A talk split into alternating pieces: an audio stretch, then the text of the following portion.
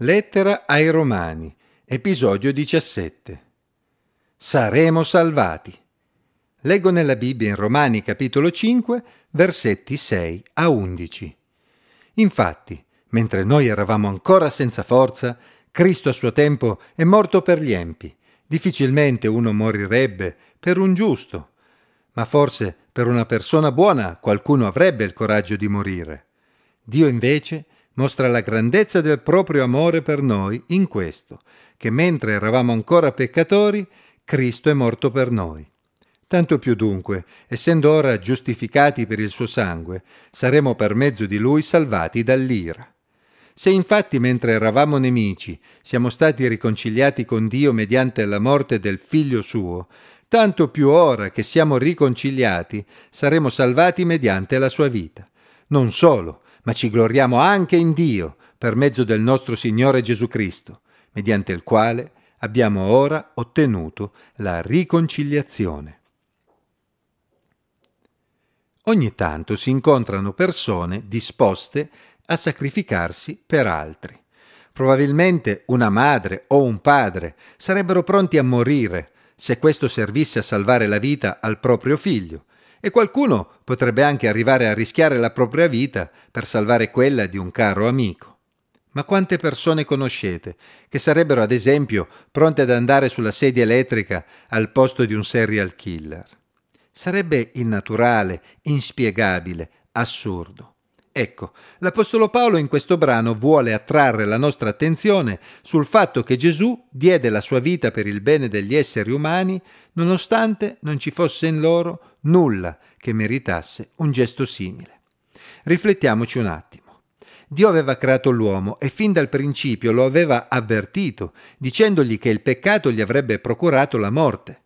Ma l'uomo aveva continuato per la sua strada, l'uomo si è ribellato, si è reso indipendente da Dio e ha seguito i propri idoli. Eppure la Bibbia ci mostra un Dio che va alla ricerca dell'uomo, un Dio che vuole abitare tra gli uomini, che vuole stare con loro nonostante il loro rifiuto. Non a caso, molti sono d'accordo nel descrivere il tema principale della Bibbia come la storia della salvezza, ovvero la storia del piano di Dio per salvare l'uomo.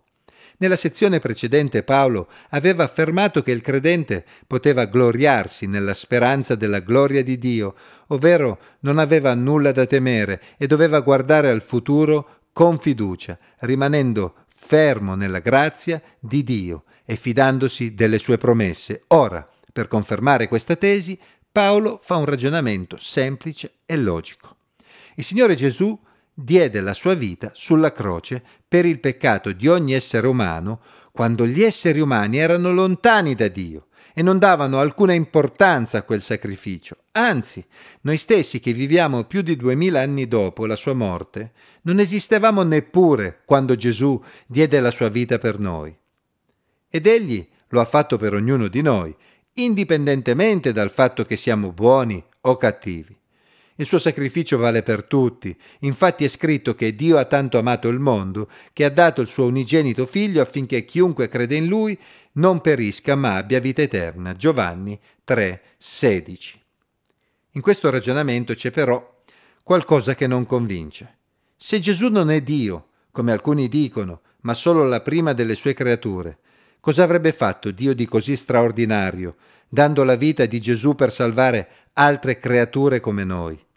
Cosa ci sarebbe di straordinario in una persona che desse la vita di un figlio per salvare altri figli? Sarebbe invece tutt'altra cosa se desse la sua vita per salvare tutti i suoi figli.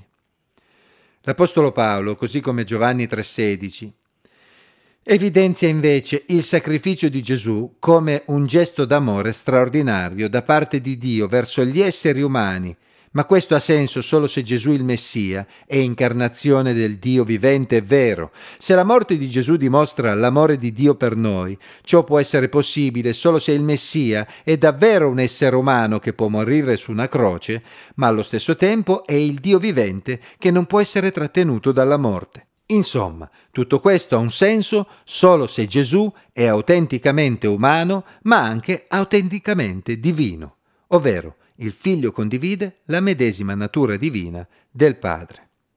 Tornando al ragionamento di Paolo, se Dio ha amato le sue creature mentre esse erano lontane da lui, a maggior ragione non manterrà le sue promesse verso coloro che ora sono riconciliati con lui? Se Gesù il Messia è morto per noi quando eravamo suoi nemici, ci deluderà adesso che siamo suoi amici? Gesù è morto affinché noi fossimo giustificati, dichiarati non colpevoli davanti a Dio, perché la nostra colpa è ricaduta su di Lui. Cosa potrebbe di nuovo farci precipitare sotto l'ira di Dio, ora che siamo riconciliati con Lui? Il credente, riconciliato con Dio attraverso Gesù Cristo, non deve pensare che Dio possa dimenticarsi di Lui. Anzi, l'Apostolo Paolo si spinge oltre e ci dice che il credente deve gloriarsi in Dio, deve vantarsi della sua salvezza. In che senso? Di certo non possiamo vantarci delle nostre opere, perché abbiamo già visto che non possiamo essere salvati per le nostre opere, ma possiamo vantarci perché saremo salvati per mezzo del Signore Gesù, il Messia, colui che ci ha permesso di essere riconciliati con Dio. Chiunque pensi di dover fare qualcosa per essere salvato. Di fatto si vanta delle proprie opere, ma chi ha compreso di non dover e di non poter fare nulla per la propria salvezza, può vantarsi della propria salvezza perché essa dipende totalmente da Gesù Cristo e Gesù Cristo non delude coloro che confidano in Lui. Riassumendo, se Dio ti ha amato quando eri suo nemico, a maggior ragione ti ama ora che sei suo amico. Se hai creduto in Gesù per la tua salvezza, continua a confidare in Lui perché egli non ti deluderà. Non lasciamoci ingannare e turbare da pensieri che ci fanno dubitare della nostra salvezza. Confidiamo invece nell'opera di Gesù, il Messia, il quale è morto per noi affinché noi potessimo vivere con Lui. Guardiamo al nostro futuro con fiducia, perché non saremo sottoposti all'ira di Dio, ma saremo salvati nel giorno in cui Dio giudicherà gli uomini. Che Dio sia benedetto in eterno per la salvezza che ci ha donato in Gesù Cristo.